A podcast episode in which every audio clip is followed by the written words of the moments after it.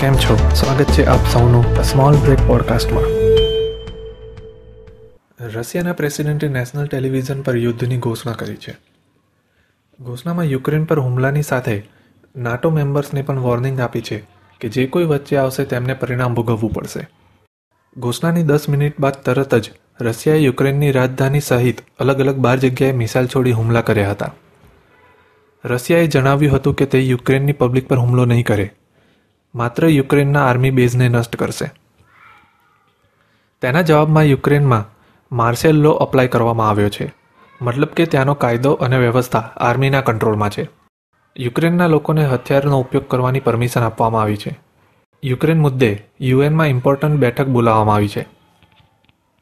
આના પહેલાં બુધવારે વહેલી સવારે રશિયન આર્મીએ યુક્રેનના પૂર્વ વિસ્તારના બે રિજિયન પર કબજો કર્યો હતો.